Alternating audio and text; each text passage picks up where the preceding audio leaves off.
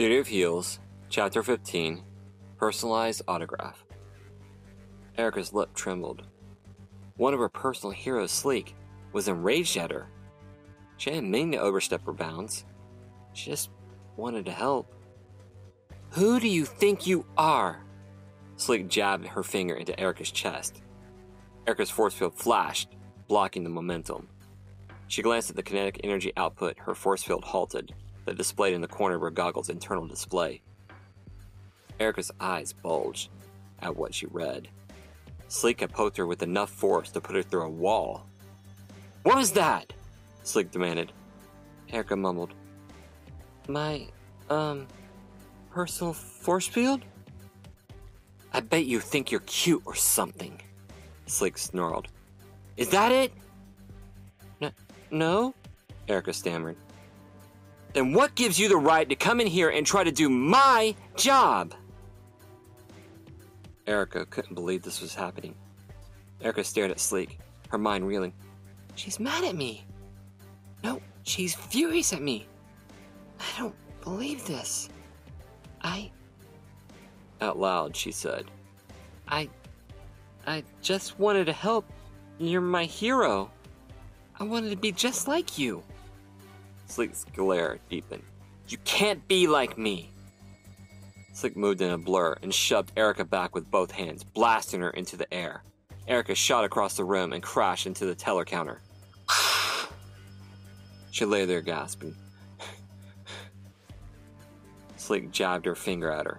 No one can be like me except me! That is clearly evident. Weatherman flowed between her and the irate superhero. He reached out with two cloudy arms that swirled into twin tornadoes and scooped up and hurled chairs, desks, divider ropes, and stands at the cybernetic woman. What kind of protagonist are you? He shouted at Erica's now former hero. Sleek swatted away the oncoming missiles with ease. Stay out of this windbag!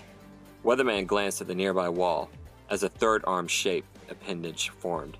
A thick bolt of lightning flashed out of its palm and blasted a large hole in the wall, leaving an opening to the outside. Weatherman looked back at Erica, then nodded at the exit he just made. Get out of here, girl. Erica looked at him confused. What? Go! Now! He shouted. You're defending me? It certainly looks that way, boomed Weatherman. Now leave, I cannot slow her down much longer. Erica stared at him. The crash of Sleek's punch through a desk snapped her back to the gravity of her situation. I need to get out of here. She sprinted for the opening. A blue ball of energy streaked out and struck the ground several feet in front of her, blasting Erica off her feet again. Not so fast, sweetie. Sleek aimed a glowing energy cannon that protruded the top of her forearm at her. I'm not through with you yet.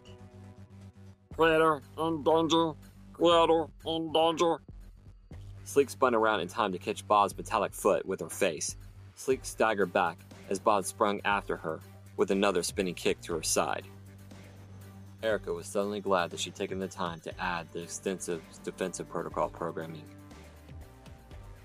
Bob kicked at her a third time, but Sleek's hand flashed up and caught it by its robotic ankle.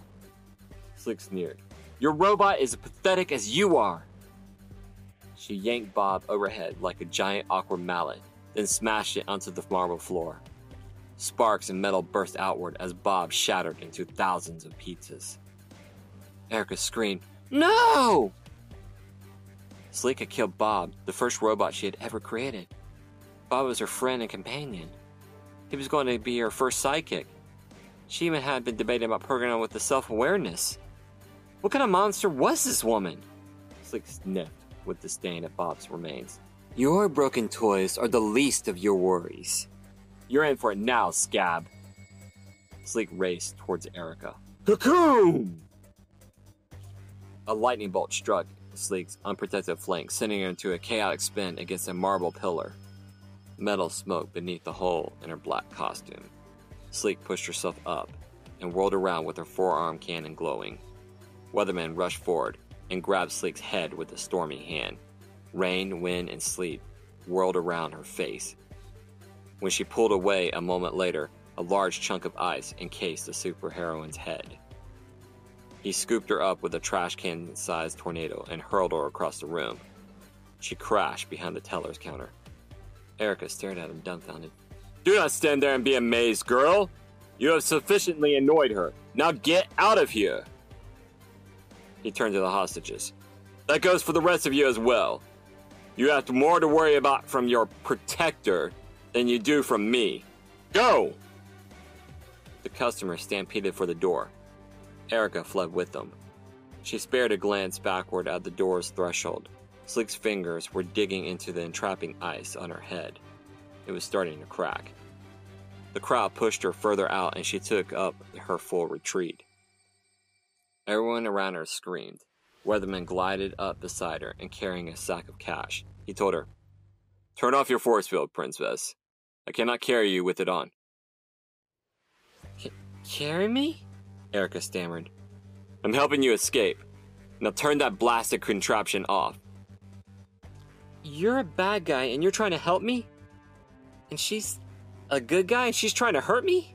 Yes, yes, it's all very ironic. Turn off your force field thing so I can help you. Now! She stared at him as confusion roared in that heartbeat of time. Then she spun away from him and booked it down the sidewalk. What are you doing?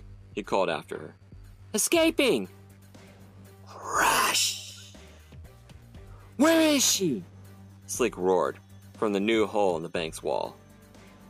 Damnation save me from fools and the one that I'm being, growled Weatherman. Erica threw herself into the driver's seat of her car. The villain's cloudy arm reached past her and flipped open the sunroof. Weatherman dropped his sack of cash onto the passenger seat, and he flowed down his lower half of his cloudy form around it. The rest of his form protruded the sunroof of her car. What are you doing? she demanded. As much as I find you fascinating, Princess, I do have a certain standard of living I wish to maintain. Erica screamed. What are you doing in my car?